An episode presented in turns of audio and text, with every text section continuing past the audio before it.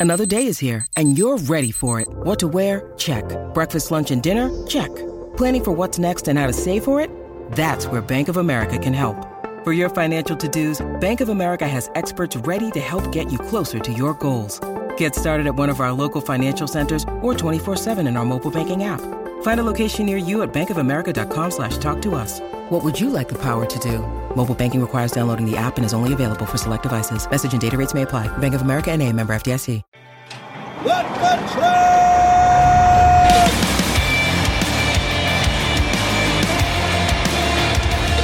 You are listening to What the Truck. Are you ready to truck it? Welcome to your Nooner with Dooner here on Monday, isn't it? You know, y'all hoping for a, uh quiet weekend in the supply chain? Didn't happen.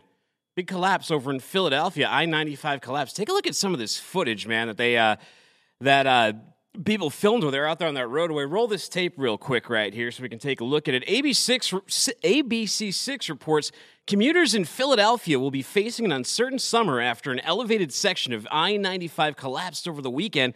The collapse of the northbound lanes happened after a tanker truck fire broke out around 6 a.m. Sunday underneath I 95 near the Cottman Avenue exit in the Tacony section of the city. Officials have said both the northbound and southbound lanes of the very busy stretch of the road will be shut down for months now. Upwards of 130,000 vehicles drive this route daily, especially that portion of I 95. That's according to PennDOT's traffic volumes. It says uh, all lanes of I 95 are closed in both directions between Academy Road, which is exit 32, and Aramingo Avenue, exit 26. The Pennsylvania Governor Josh Shapiro, yeah, he's he reiterated that couple of months thing. AAA now says have a plan, be patient after the collapse. Um, looking for alternative. Keep rolling that tape. It says looking for alternative as Action News traffic reporter Matt Pellman explained on Action News Monday morning. One of the problems with this stretch of I 95 is that there really aren't any perfect alternatives to it. However, there's some options to try out. If you're headed northbound, you'll be forced off I 95 at Aramingo Avenue. If you're headed southbound, you'll be forced off at I 95 at Cottman Avenue. City of Philadelphia officials are recommending for drivers heading southbound to use uh, Route 63. For drivers northbound, you got to use I 76 to I 70, I 676 to I 76. Um, big trouble over there. You may feel like you're going nowhere, this advice says, but at least you'll be moving somewhere. FreightWaves John Kingston says truckers traveling north to south already can bypass that area using the New Jersey Turnpike or Interstate 295, which parallels much of that area. Talk to some of our guests today if they've already had to reroute and see what's going on. Charlie Cox says, very similar to the Atlanta I 85 collapse in 2017, traffic was closed that area for 43 days. It's inconvenient for now, but Philly will be able to get it back up fast. Christopher Grassi, he says, and this is in a city with already severely limited options for ways around. Uh, Dominic and Jill O'Tulo, he says, be patient. What a cop out. Well, Dominic, that was from AAA. I think they were they were just giving you uh, some advice out there. Now, I mentioned I had a little trouble getting my race car off the line, so this next part right here is just as much for me. It's the art of shifting. Now, if you find yourself shifting like this, roll that tape. You find yourself shifting like this, grinding your way through the gears, grinding your way through the gears like this guy right here. You might need to take a little advice from my buddy Ed Mapes. Let's take a look at Ed Mapes. He brings us through his gear shifting on his 10 speed truck. Roll that other tape. Here we go. Okay, folks, I'm in first gear. Like butter. He's not even using the All right. clutch. Lever up to go in high gear. His brains in his right foot. I think that video's flipped. That's why it looks like he's in a gear. truck. Switch back. Switch forward.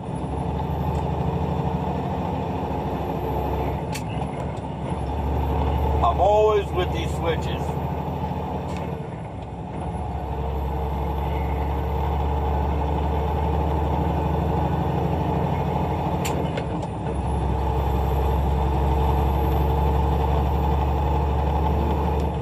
There we go. Getting me hot up here, Ed. I love to see a nice shift, man. Good work. Good work. He's been putting out a few of those. I showed his other one when he was walking around his uh, 18 wheeler on Friday. I hope Ed keeps doing these because I enjoy them. Well, anyways, on deck on the show today, we're getting a crash course in less than truckload shipping from FreightPlus own Curtis Garrett. He also has understanding LTL. He's going to tell us everything we wanted to know about LTL, but we're afraid to ask, and maybe some other stuff. So, secret spot market's been in the toilet. Fact levels just dropped under 2019, and 2019 was not a good year. Tanner DeHart's going to be here. He's going to break down all the numbers of what's going on in the market. And uh, then we got Trucker Tools. Murali Yellepeddy, he's one of the godfathers of freight tech. He's going to take us through a little history of freight tech and what's good. But Curtis Garrett is sitting patiently right now. He's Senior Vice President LTL over at FreightPlus. What is up, Curtis? You Did you have to wake up this morning and already start rerouting some LTL freight because the bridge collapsed in Philly? I'm just glad we can stop blaming smoke in the Northeast on Canada. That's, yeah. There's you know, another clear cause. I was ready to declare war on the Canadians, but I have a very short attention span, and this bridge collapse happened, and now that's where all my attention is. well, my, my family's all back in Western Canada. And they've been asking for updates, and I'm in North Carolina. It hasn't hasn't reached us, but yeah, they feel bad. They apologized. How about this bridge collapse? Are you seeing any? You seeing any impacts? Any concern at all? Any concern over with your partners about what happened over in Philly? I mean that that's where the the depth and and strength of LTL carriers comes into play. They, I'm sure, have you know Plan B already in full effect. Uh, we're not. It's not like we're on the phone with drivers directly. That's dispatchers and the local terminals kind of handling that. So yeah, I'm sure anybody shipping in or out of that area just no matter what mode you send it, expect something. But luckily, LTL carriers are pretty capable with uh, Plan B, C, or D. Mm, let's talk about those LTL carriers. Curtis, how does LTL work? Let's say I've only done full truckload. Let's say I'm just a broker and I've never even dealt with LTL. Explain this to me. How does LTL work? What is different about it than a regular truckload? So the key is set your expectations because you know there are going to be exceptions. Uh, hopefully, not always a bridge going out every day, but you're going to have you're going to have the occasional loss freight. You're going to have some damages. Um, you're going to have issues, but the good thing is you're paying a much lower price up front. You're you know you're basically part of a community that's shipping uh, on the same truck and and utilizing the same space together. So just just be be prepared for potential issues, but at the same time, it's a huge uh, asset to have in your tool belt. Um, well, it's go ahead. Well, I was going to say, and what is that asset? You kind of skipped that part. it's it's an entire network of terminals and trucks, uh, much like how an airline or even a hotel network uh, works. There's shared assets, there's regular routes, there's consistency, and so a lot of that, say zero to you know zero to seven, is taken care of. It's it's already programmed in. The carriers are executing on that every single day. Um, you have to worry about getting the best pricing for your freight, your account. Uh, you have to worry about really what's in your control, uh, the packaging, the configuration, handing off and tendering carriers uh, really solid, well well packaged freight. But they kind of have the rest of it under control. Um, they're picking up in the same areas every day. They're running the same line haul networks every day, every night, uh, pretty much around the clock. And so, essentially, to, to really break it down, if you have one to four pallets and you don't want to get something dedicated or, or pay for an entire truck to go across the country, uh, you give it to an LTL carrier. And I, I, I like to say they have the the flexibility and the agility of a parcel carrier. They can come to your house, your business, your restaurant, wherever you're shipping from.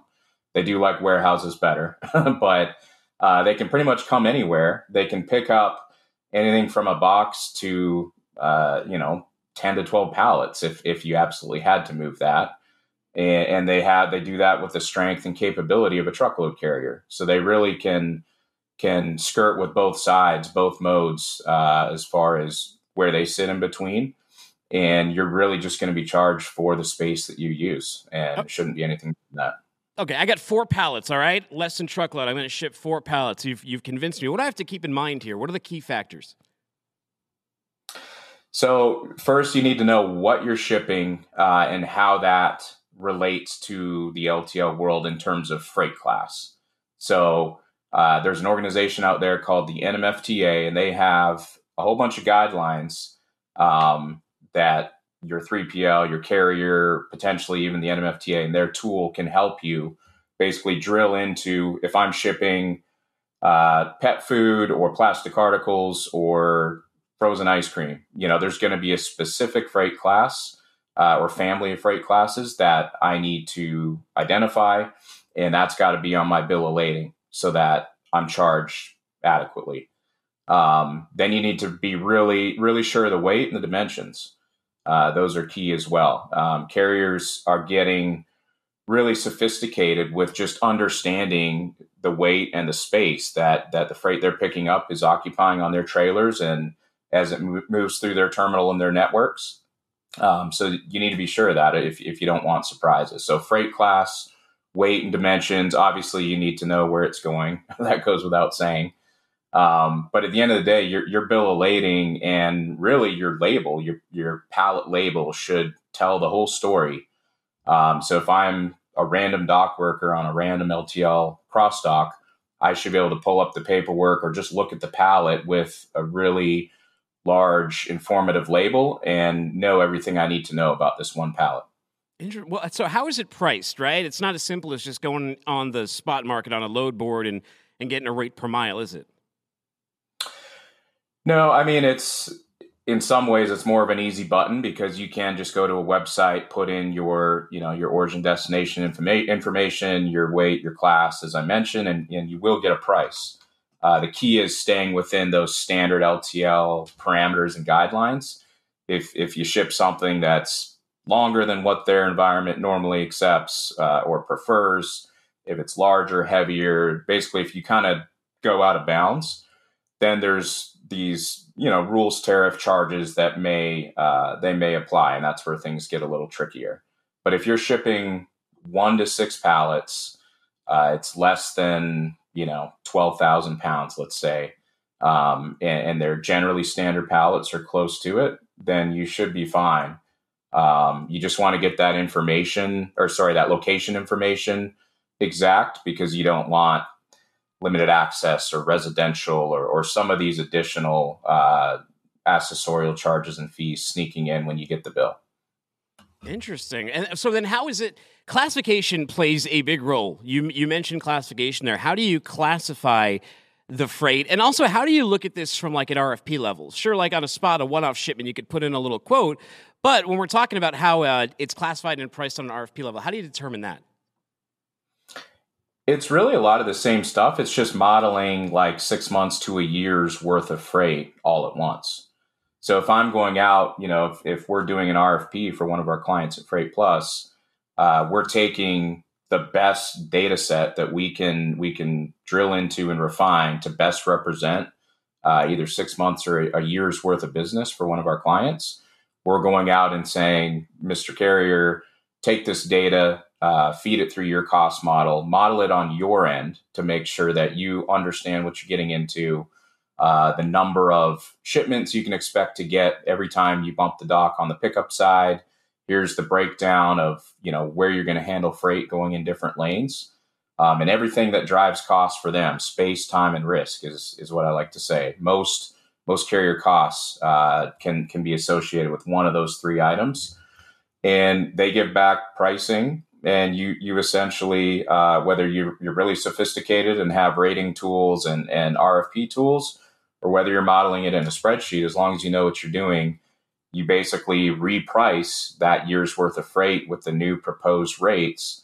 Um, and that's that's all there is to it. And then you want to drill into transit times and service level, and there's obviously a lot more uh, to successfully complete an RFP event. It's more than just that rate. Um, honestly, I think too much focus is, is sometimes put into that upfront LTL rate.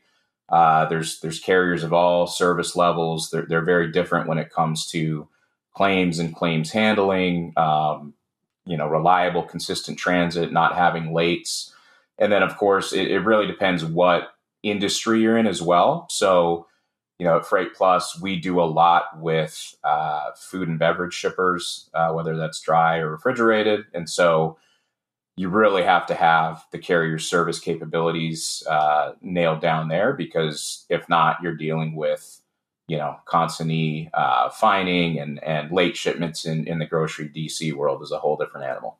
Curtis, let's say i am already doing some LTL, and you, you mentioned FreightPlus, so it jogged my memory of doing some RFPs when I was with FreightPlus. How often should you be auditing? They let you do RFPs? I, I had to do the marketing side of them, yeah. So I got a great look at them. I had 14 years experience in this before I was in at FreightPlus. You know that. I know. Don't try and big time me. Don't try and big time me over here. Uh, but how, when we're talking about classifications, how often should you be auditing classifications? How often can those be wrong, and how much can they cost you? When it comes to invoice audit on LTL, the the the name of the game is speed. The sooner you can audit and get ahead of any discrepancy, whether it is freight class, whether it's you know a reway mistake on either the shipper or the carrier side, anything that can potentially change uh, the the outcome and and basically the dollar amount on that invoice, you want to get on that immediately because the longer you let it sit there and if you just refuse to pay it or, or you didn't catch it, it's just going to be harder and harder to resolve, um, which makes sense. You know, the, these carriers are so focused on live freight. Um, and then you get into some of these bigger companies, they're public companies, they're recognizing revenue, they're, they're heavily regulated. So it gets harder and harder for them to go back months ago and open a can of worms and change an invoice. So um, speed is the name of the game. I mean, check every single invoice. That's that's what we do for our clients. That's what I would suggest anybody doing, uh, whether they're using a 3PL or not. Um, you you're, you're gonna basically you're gonna learn what you need to know about refining your LTL program from the invoice. That's the gospel truth. And whether it's negotiating a different accessorial structure, different FAK, uh, which is you know a, a basically a rated versus actual class mechanism. Um, it, the proof is in the pudding at the invoice side, and you may catch some some overcharges. You you also may you know catch something that you need to do better on the shipper side. So really pay attention to that invoice side and just get get things moving. Even if you are going to short pay or dispute something, um, work that out with your carrier, but just jump on it quickly. Don't let it sit there and, and fester. Now, accessorials, you, you mentioned them. They can add quite a quite a bit to my to my invoice, right? How are those parsed out? What do you have to look out for? You can get charged for all sorts of things like like indoor deliveries, all that lift gates. There's all sorts of stuff in LTL that you can see a, a new line item added in. What are you going to be mindful of? So again, it's really you got to know your your freight, your you know requirements on your account. If I'm a shipper and I'm in the e-com world and I'm doing a lot of online ordering, direct to consumer, home deliveries, then I'm going to really focus on you know, appointment charges and residentials and limited access and that sort of thing. Uh, shippers in the industrial world that have more dock to dock, B2B type freight, you know, there's maybe less of a concern and, and the accessorial side won't just won't play as big of a, a part in percentage of accessorials uh, for their total LTL cost will be smaller. So uh, it really, again, know know what you know what you know about your specific freight, your account, um, and then it's okay to try to negotiate. Um, if if there's some, you know, say a single shipment fee, uh, that's really that's in there for carriers as a flag, so they can say, you know, at any time I can pull data on any account and see when we went in and we only picked up one shipment. And so it's a lot of times these accessorials are really just data points for the carriers to collect and and get a better cross section of you know any given account, especially the smaller to mid-sized ones where maybe they're not on everybody's radars as much as the larger ones. But that being said, uh, every every component of the LTL program, specifically on the pricing side, from accessorials to line haul to fuel, um, late fees, claims, all of that is negotiable. It's they're all just buttons and levers, um, and, and, you got to make sure you know it's done fairly, and and the carrier's gonna make money because sure. obviously you want them there alive, making money and and giving you good service, but. Yeah. You just want to make sure you don't overpay at the same time. It's just finding that balance. So you mentioned claims. How do claims work? Claim claims are awful. Um, claims is the black box. It's it, it needs to be uh, you know disrupted, I guess you could say. But anytime there's any exception, um, there's typically a freight claim filed, whether it's a consignee refusing to receive the freight due to some cosmetic, you know, uh, forklift puncture, crumpled box, or or just flat out, you know, I've seen I've seen carriers try to deliver a drum or a gaylord or something where it's just completely empty and it, was punctured and, and, and leaked along the way. And a for effort they're still trying to complete that delivery. But anytime there's an exception um, a good rule of thumb is don't have the carrier dispose of whatever it you know was messed up. Um, i think a lot of times they see that as well you know, we're being stuck with this. Now we have to pay to dispose. And a lot of times it, it if I'm the shipper, the 3PL involved, you know, I'm like, yeah, well, you messed it up. So it kind of makes sense. But I think a good, responsible shipper and a shipper of choice is, you know, we're sending all these in the LTL environment. There's a certain amount of accountability and onus on us to make sure it's packaged adequately, uh, it's ready for, you know, the rough and tumble LTL world. And a lot of times, it is, but then still something goes wrong. Uh, take it back. Have have your consignee accept it if they can, if they have the dock space. I know there's constraints a lot of the time, but take it back, assess, and then file your claim for whatever's damaged. You know, the product value, uh, goods value, the freight cost. I mean, you you can file for all of that. Um, but it, it's just good etiquette to take it off the carrier's hands. They'll quite often move it back to you for free you don't have to pay for that return trip if it was damaged or, or refused. Um, so that's that's just a little that's a key that not a lot of people uh, know, and they they just want to wipe their hands of it and say, "You messed it, you break it, you bought it, and you know, give me 100 percent of what it's worth." It's it's a little more complicated than that. Well, you know, to think we could get through all of LTL in 20 minutes was uh, foolish. But people who want to learn more about LTL, you're doing Understanding LTL. You even have a program for it. Tell people where they can go to learn more about this topic. Yeah, no, um, we we made a good, good dent in LTL. I, I, 20 minutes flew by, but uh, yeah, I have a course, um, kind of an LTL 101 covers a lot of this. Uh, you can find it at understandltl.com. I'm working on a second course now, specifically on the pricing costing side.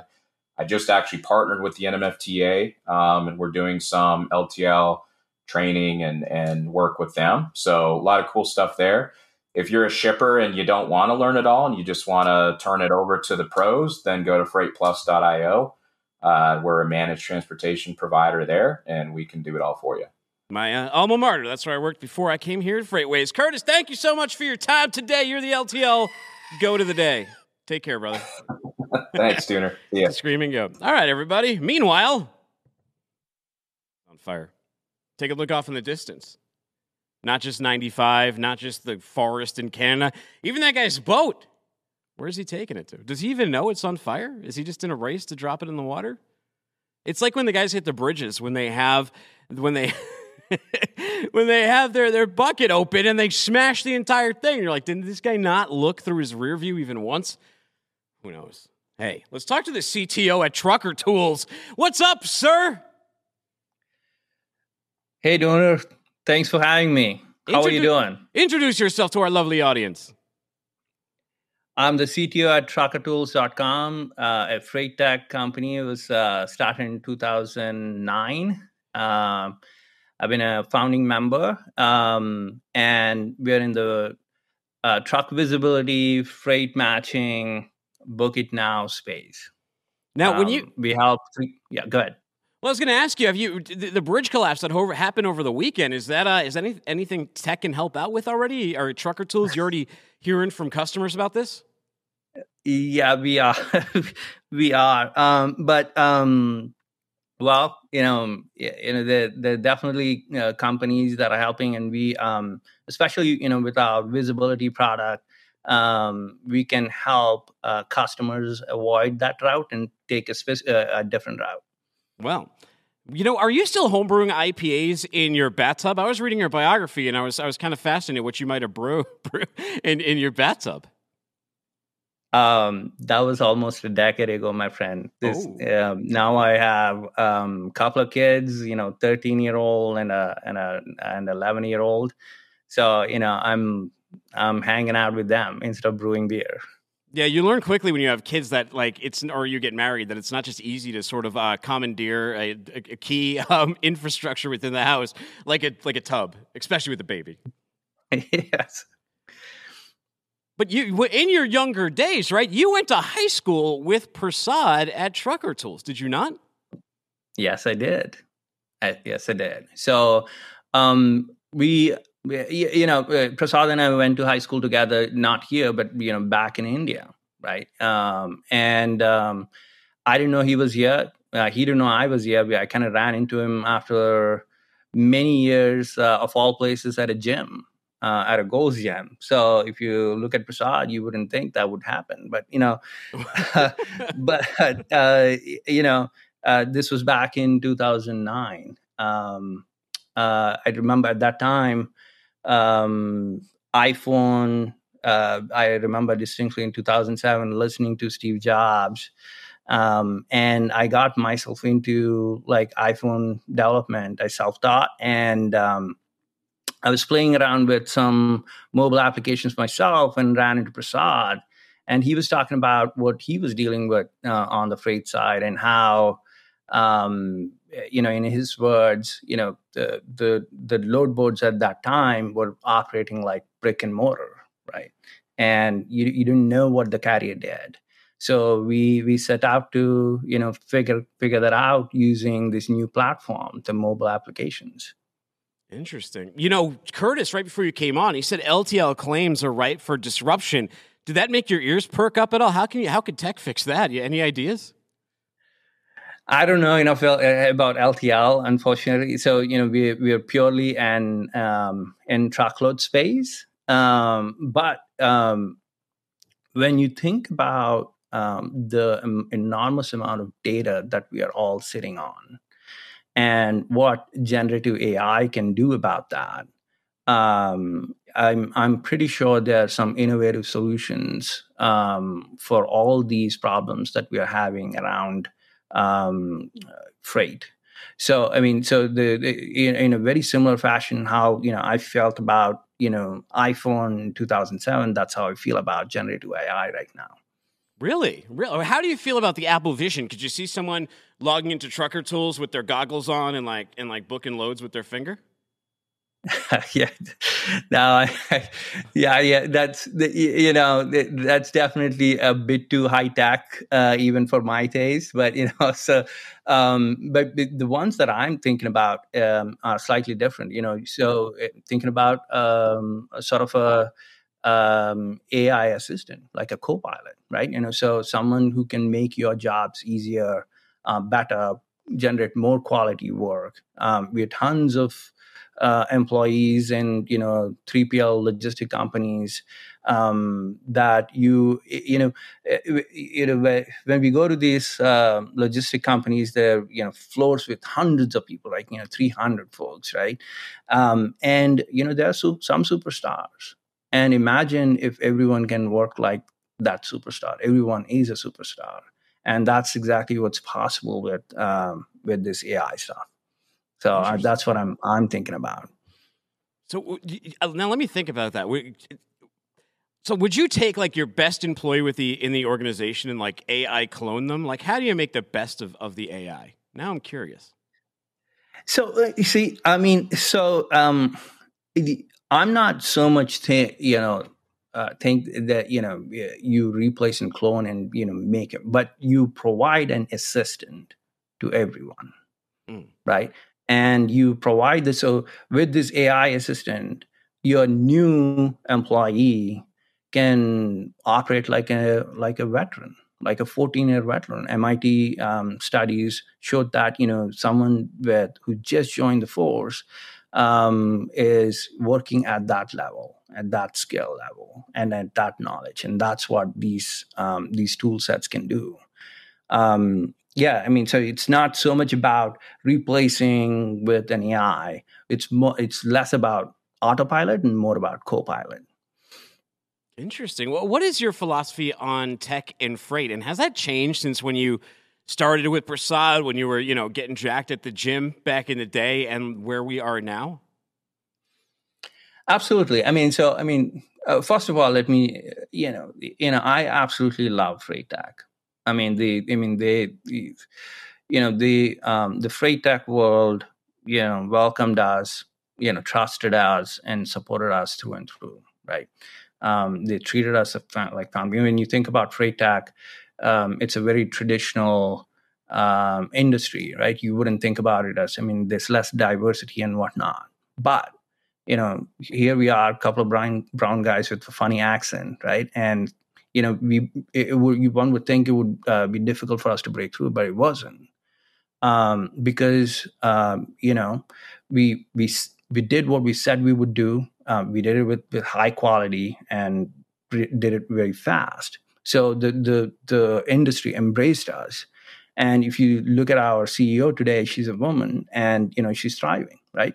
So they, you know, shout out to Freitag. I mean, the the the family, you know, they treat us as family, and we absolutely love it. Now, to back to your question though, you know, when you when we started out, it was more about connectivity, right? Like, you know, so you didn't, um, you know, going back to that example that I was kind of alluding to, like, you know, you didn't know whether the carrier, what the carrier is doing, you know, what their preferences are, um, how do they interact, especially these owner operators, small carriers.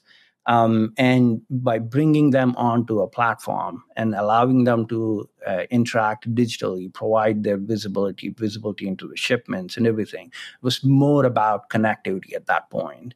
Right? Even the systems um, didn't speak very well with each other. Like the integrations were tough. Right? If you wanted to get integrated into a TMS, um, good luck. Right at that point. Um, but then um, uh, now, on the other hand, um, uh, you, you, know, because we went through that phase um, and we got all these systems integrated. Now, if you're not integrated, you're left out. So now, you know, everyone wants to get integrated. So the connectivity was what we were trying to solve. Um, but today, it's going to be more about productivity. Um, what I mean by that is, you know, how do you do achieve higher quality faster um, and achieve more, right? So, you know, if you think about even our tech space, and even if I think about my team, right, we have roadmaps um, that we would like to accomplish in the next six months that can be accomplished only in the next three years today. But that can change. And similarly, that can change for freight brokers, that can change for these high asset companies with the productivity and more. I mean, you there are two ways to think about it the automation, full automation, and the co piloting. Interesting. Interesting. You got a favorite story from uh, your time so far at Trucker Tools working in freight tech? I've got several. How much time do we have? let's but, start with your best you know, one first. um, let's see. Um, yeah, so um, I think this story basically, um, um, you know, tells you know how how we became who we are. Um, this was back in 2013, right? You know, we just released our visibility product, um, and um, the and you know, Prasad was at a Crosson agency uh, trying to sell them on uh, on our product, right?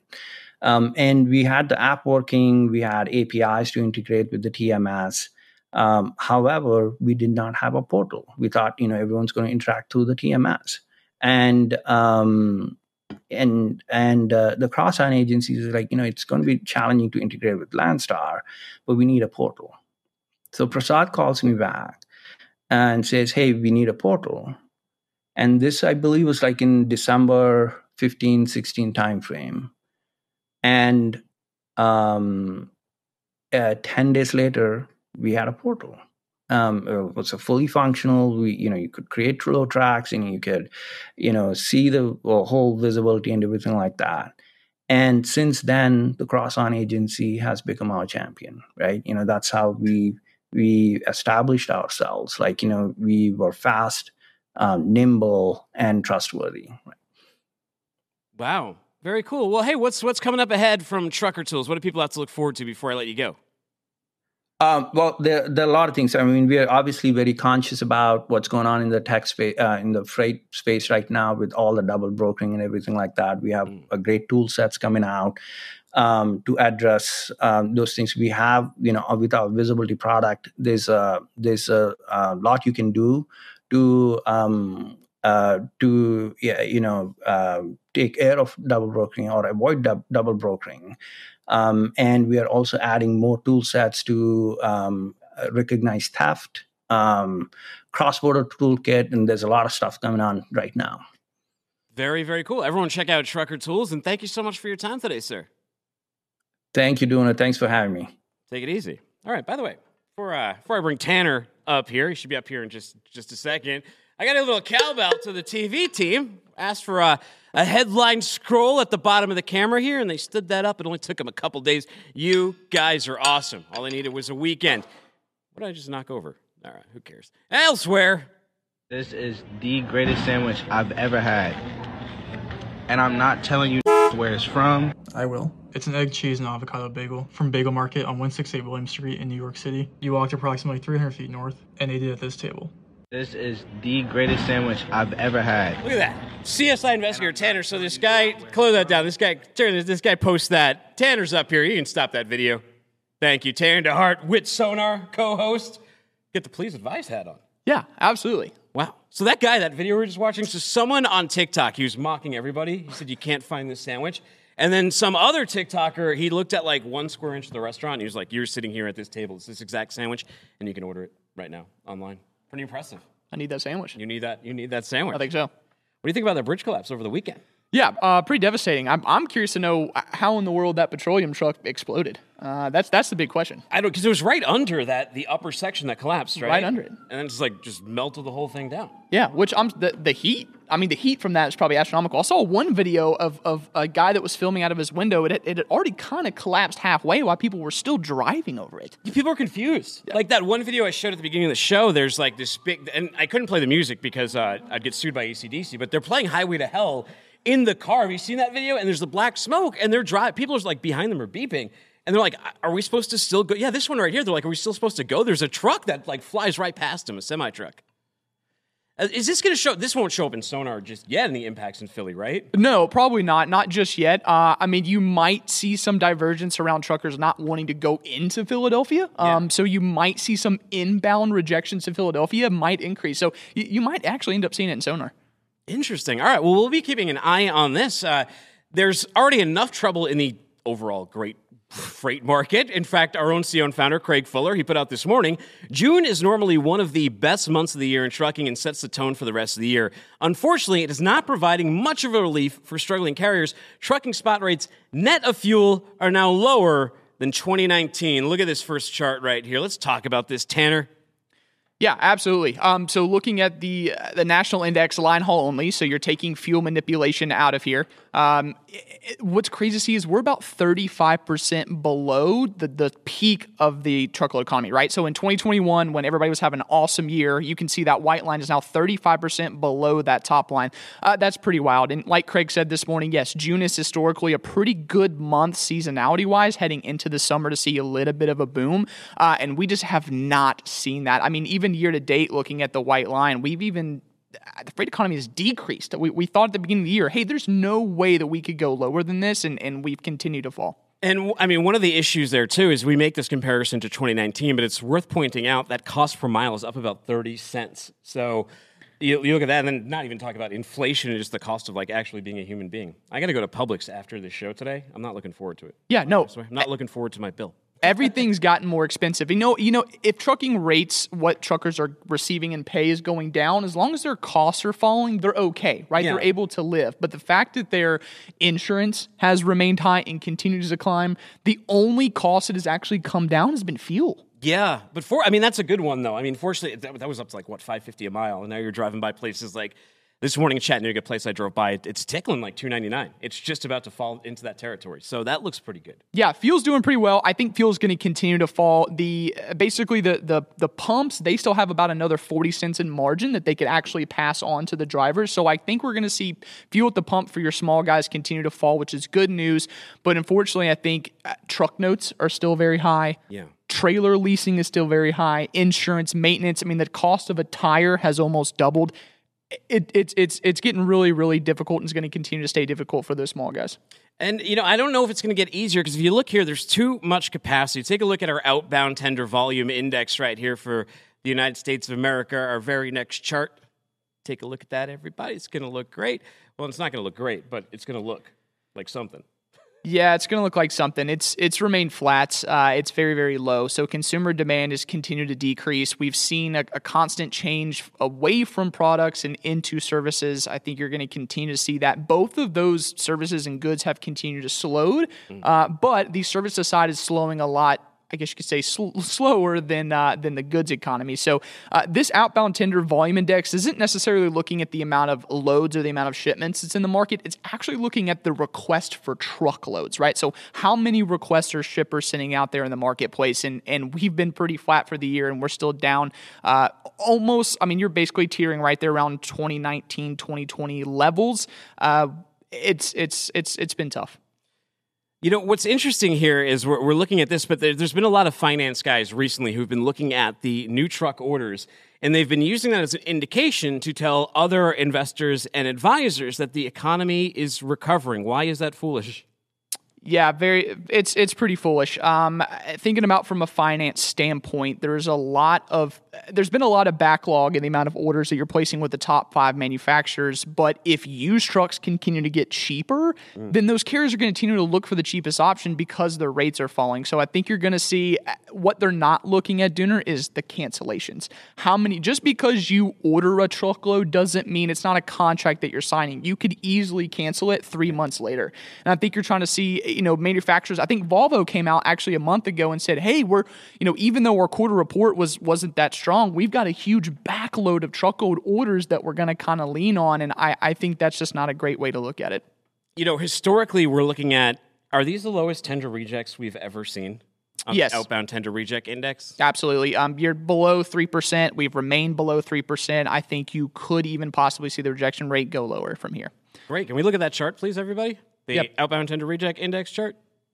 Yeah, so uh, the rejection rates have been it's been tough, right? So you're looking at uh, basically the opposite of rejection is acceptance. So we've been about 97% acceptance for quite a while. So if you're getting an opportunity to haul a contracted market load, you're, you're basically accepting it. The only reason that you wouldn't accept it uh, is maybe maybe you don't have a truckload available, maybe you're trying to push it out a few days, but every opportunity that a trucker is getting in the contracted market, they are absolutely taking it because if you don't, Dooner, someone else will. Well, let's look at van contract. Can you guys show that chart up here? Van contract. The truckload market, as you know, is 80% of truckload still moves via contract rates, right? But with contracts this high, what does that say about the market? What does the spread say between the two? Yeah, the spread tells you where we are in the truckload market cycle. So the last three trucking market cycles have been about three years in length. And so, how we kind of measure where we are in that trucking market cycle is that split between the contracted rates and where the current spot market rate is. Um, so, looking at the split right now, uh, year to date, we've been around a 90 to 80 cent split uh, between the two markets. And that's been really an, an all time high spread when it comes to that, right? Because of how volatile the market has been over the last couple years. Uh, but interesting enough, we are starting to decrease. And so when you start contracting and when the contracted and spot rates start to get closer together, that's your indication that you might be coming up to the end of the trucking market cycle but that indication is usually not until we reach about the 20 to 25 cent spread range. And you said we're, we're at how much right now? We're at so we're about 76 cent spread between the contracted line haul. So we we have quite a bit of ways to go. I think we have a chart on that one too, guys. Can you show the van contract initial reporting of average base rate per mile, please? We can have a look at that. Yeah. So looking at this chart when we get it up here, um, the that, that's the one you already showed. Yeah, there we go. Yeah. Let's, no, let's, that's not it. That's the scariest chart in Sonar. It's a van contract initial reporting on average, but never mind. Here, just just tell us about it. Yeah, absolutely. So, um, but what we're looking at is a chart between the spread between what the contracted line haul is paying and what the spot market line haul is paying currently. Okay, the contracted rate is currently paying uh, $2.40 a mile line haul. So if you include about another 40, 50 cents, it's right about $3 a mile after fuel. But the line haul base rate's at 240 and then you've got your spot market line haul that's about $1.64. So that spread is 74 cents. Okay, so that's the spread that we're keeping our eye on. When we get down to about the 20 to 25 cent range is your indication as to the end of the truckload market cycle. Now, the next question that people ask is, how do we get there? Mm. How we get there is what Sonar's been saying, what we can see the data is I think that the spot rate the spot rate we're getting close to a bottom. We're not at a bottom. I do think that we're going to continue to decrease a little bit because of that consumer demand headwinds, but basically the contracted rates is going to catch the spot rate. That's how we're going to get there. What happens when those two catch you? That seems kind of like does that, that that seems like a mess? It could be a mess. Yeah, it's a cat and ma- it's a cat and mouse game. Um, the contract rate is going to continue to fall. I could see contracted rate line haul getting below two dollars a mile. So you're yeah. talking about another forty cents a mile line haul uh, decline in here. But when we get there, that's when eventually carriers are going to say it's going to be the exact same thing that happened in 2020. Carriers are going to say holy cow, contractor rates have gotten so low. Yeah. I could go make probably just as much money, if not a little bit extra, in the spot market. So what I'm going to do is I'm going to reject that contracted load. So the first indication that we're going to keep an eye on is it's it's what I've been saying for three and a half years. Rejections are king. Rejections are going to be the first movement that we see that's going to kind of confirm that we're at the end of that market cycle. So would you say that the new market cycle or a rising market cycle is when spot jumps over contract? Is that how that works? Not necessarily jumps over it, but okay. starts to starts to act indifferently than contracted rates, right? So so spot rates they definitely pull on contracted rates. Regardless if it's up or down, your spot rate is your indication as to what's going to happen. So if we see contract rates continue to fall and then all of a sudden we get a jump in spot rates, that's going to be your indication as ah, the market's flipping. Interesting. Well, you sent me one chart here, and you said it was the scariest chart you've seen in Sonar. Can you guys show us that one, please? Is that one it? That's it. Okay. What is scary about this? That is ve- this is the scariest chart in Sonar. What? So first off, what is the chart? So the chart. So that you've got two lines here. You've got a blue and a green line. The blue line is the GDP of the United States of America. Okay? okay. It's the real domestic gross product. The green line is the van contracted line haul, so something very similar to what we just looked at, but this gives us a large indication as to what's happening in the contracted market. And as you said, 80 plus percent of the freight that actually moves in the market is contracted. So that's our biggest indication as to kind of the the health, right? The health check of what's happening in the trucking market. As we've said, it, it, it's it's time and time again. The freight market leads the economy, the overall GDP economy, by five plus months.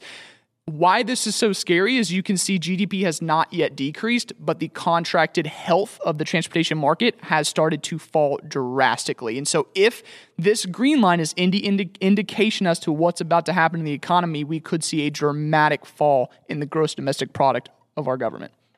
What is that? So, what does that freight line look like if we extrapolate that out like a year and that were to happen? Uh, yeah, it's it'd be devastating to the economy. Um, losing that much GDP, you're talking about a very, very deep recession, uh, possibly even worse than 2008. It's just instead of it happening in the housing market, you're talking about not being able to get product into the shelves. Um, if it continues, it, it could possibly be one of the worst recessions our country has seen in a while. That is scary. That do you think that's going to happen?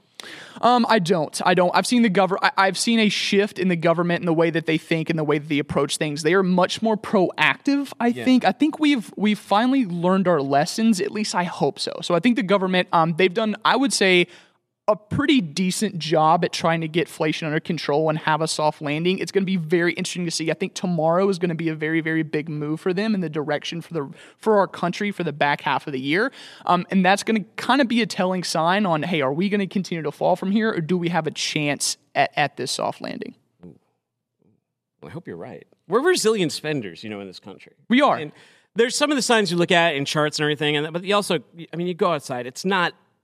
It, it's some aspects are dire, but it's not like ah, it's not like super dire, right? It doesn't feel like the end of the world just yet. Not yet, but one of the things I, we've been talking about is I do think that student loan repayments is going to have a, Yeah. a much bigger effect than people think. I actually saw an estimate from CNBC the other day that I think we've been saying that the average student loan payment's around three or four hundred dollars. Yeah. From what I've seen from a recent new kind of updated study is that that number is much more closer to six hundred dollars average school payment loans. And the big kicker here is that less than one percent of people have been taking advantage of of paying down their principal over the last three years. So I catch heat online whenever I bring this up because they're like, "What do you want to do? Cancel like student debt?" I'm like, "No, I want to cancel CDL school debt. Okay, can I have that on record? Just CDL school, not the regular schools." I'm just saying though, and I think that's what we are saying. This is not like a political stance on like if you should have student loans or or the government should pay them. We're just saying it's the reality of the fact that in August people have to pay four to six to eight hundred dollars more than they were paying, and we're talking about people twenty five to forty five, pretty big buying economy. People be buying things like houses, large purchases for those houses, cars, stuff like that. So it's going to be a challenge. I mean, that's that's like a car payment right there. it is. I mean, six hundred dollars is a lot of money. I'd I'd rather have six hundred dollars a month. What about you? I'd rather have that minivan my wife's been asking for than six hundred dollars for six hundred dollars a month. I would too. But you're So talking Chrysler. Yeah, six hundred dollars a month. I mean, no more graphics cards, no more brand new couch, no more trip, you know, weekend trip to Mexico. All that goes away. And you know we're YOLOing like uh, meme stocks on Robinhood, like like back in the day. Harder now. It is. We used to seem a lot smarter in that stock channel on, on there, like back in like 2020, 21. Well, I, I feel like you could just throw a dart at a board and you, you, your your stock was green. Yeah, I'd be asking morons like, "Hey, what should I drop 500 bucks on today? What should I drop 500 bucks on today?" You're right. You're just making money. All right, before before I let you go, we got a couple stupid videos here. Check out this guy with the cone. All right, this is like the slickest move. You can't hear it. It's zoomed in a little bit. So watch this guy over here. He's over at the hockey game. They're interviewing all the fans. He grabs that guy's cone right out of the paper. He's not paying attention. And then he thinks to maybe put it back in the cone, but the guy had already moved his hand, so he just saunters off. And this guy's like a car. I don't understand how he didn't under, how he didn't feel the difference in weight. Yeah, I mean that that guy's a swiper. Uh, that, that's that's Is that funny. a sign of the economy? Like Dippin' Dots, right? Yeah. Like Dippin' Dots, for example, with inflation, those could cost you like eight fifty or more. yeah? It's like man, that's that's eight dollars. Just rob your fellow man. you don't. You don't have kids yet, right? You certainly don't have like a kid who's who's getting a learner's permit. You're way too young for that. Yeah, yeah. too- I don't have any kids yet. Not, Not yet. yet. No. Not yet. But when you do, have you envisioned what you'll be like as like a dad taking them out for their learner's permit? I assume so. I think I think myself as like a pretty decent driver. I. I follow the rules. I use my turn signal. I would think I would teach my kids that, but I feel like eh, when it come when I see kids driving on the road today, I'm how are even older people doing it? It's like how are we handing out driver's license to these people? Well, I don't know. Like Trooper Ben right here, roll this tape. He's a police officer and he's teaching his uh, he's teaching his daughter how to drive before a permit, and he's got his own idea, and he's going to do it with a lot of different seatbelts. oh, Now, I what, what impressed me most about this uh, particular vehicle is like how they staged it for this this shot. Like how many connectors did he put in there? I had to mute it because they're playing uh, they're playing a, a pretty good music track along with this one. that's But a six way seatbelt. that's a, yeah, it's like a five ten point. They didn't even have this when I was taking my NASCAR. No. Although that, it might be more dangerous, like if you get in the accident, because it would take a while for like the EMTs to get you out. If you It would, belts. but I bet he's gonna be. I bet he's safe. I bet he's safe, right? Disposable dances, never mind defensive driving. At this point, I'm pretty sure someone somewhere is teaching offensive driving class to a whole lot of people. Maybe it's Trooper Dan. That's why he's got that on. Donna says, I know, right? Uh, right turn on red is just a light pump and the brake. I don't even know what she's talking about. Poot- Pooterberg says, I've always thought a 12 point harness was a great idea. Gorilla fan for life. Even when teaching your oldest how to drive, what about a helmet, shin guards, chest protector, and vest? um, and c- customer, I'm not sure how to pronounce it. They said, That was me yesterday, strapping up for my kid's first driving lesson. Fortunately, I still have a, uh, still have a few years to go for that. Now, Tanner, you, uh, you go out to the bars a lot. You a big drinker? Uh, yeah, I, I like a good glass of bourbon. I was, I was. You think we might have some of these over at uh, the Future of Supply Chain? Take a look at these robots right here. It costs twenty-one dollars for a drink from this, this from this robot bartender right here. He better be making some pretty good drinks. I would think so. You think they have the tip screen that they flip towards your direction? Oh, absolutely. 10, 15, 20%. Now, I got to observe, this is pretty slow. This isn't like Tom Cruise in Cocktail dr- throwing bottles around or anything. It looks like a relatively slick. Thankfully, there's not a line. No, you, you think the robot like intimidates people for the tip? Uh, It could be. I mean, those things have really hard pinchers. All right, show the dunk right here. You a good basketball player? I'm sorry, I jumped over the dunk. We can look at the dunk now. Yeah, this guy right here. You a big basketball player? I love basketball. Here comes this guy. Uh oh. In for the jam. Look. Oh, oh, through the Through a fence. Has your body like my brother-in-law, for example? He has like, an, and my dog does too. They have a knack for running into like cabinet doors when they're open. Yeah. Like he shattered three cabinet doors. My brother-in-law. My dog has broken two. Do you have a similar issue? I do. Uh, I have an Australian Shepherd that just gets out of control, and he loves running over, like running too fast, and he'll smack into the wall, J- just like this guy. Brilliant effort, though. I mean, Dennis Rodman looking out there. You know, we were talking about robots earlier. Did you hear about Zume? They were a pizza robot starter that raised almost five hundred million dollars, and they shut down. It's a lot of robots. A lot of robots. Are they selling pizza. Well, they're supposed to put the pizza in trucks. Well, take a look at here. Here's how an actual automated pizza line. This is over at, uh, I believe, a DiGiorno factory. We're looking at. You guys got the DiGiorno factory? I can improv doing. That's not a DiGiorno factory. That's a fire. They want me. To, they want us to improv it. I can't show you it if I got to improv it. Did you guys not get that one? It was a DiGiorno. What well, happened? Tanner, forget it. They don't have the pizza one. Zume, for example, 500 million. They try to put robots in the back of a truck. Um, seems like DiGiorno's already got the line. They just freeze them and send them to your freezer. They're making plenty of money. What's up with the, what's where can people find WithSONAR? Where can they find your work?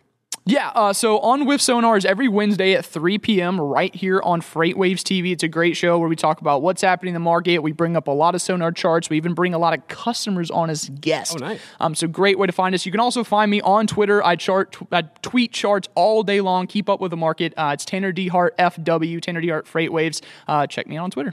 Yeah. Prediction by the end of the summer, what will spot rate be? Drive and spot rate. I think spot rate. Uh, I think you're going to be close to about 210 to 205 a mile line, uh, and then line haul about probably 145, 150.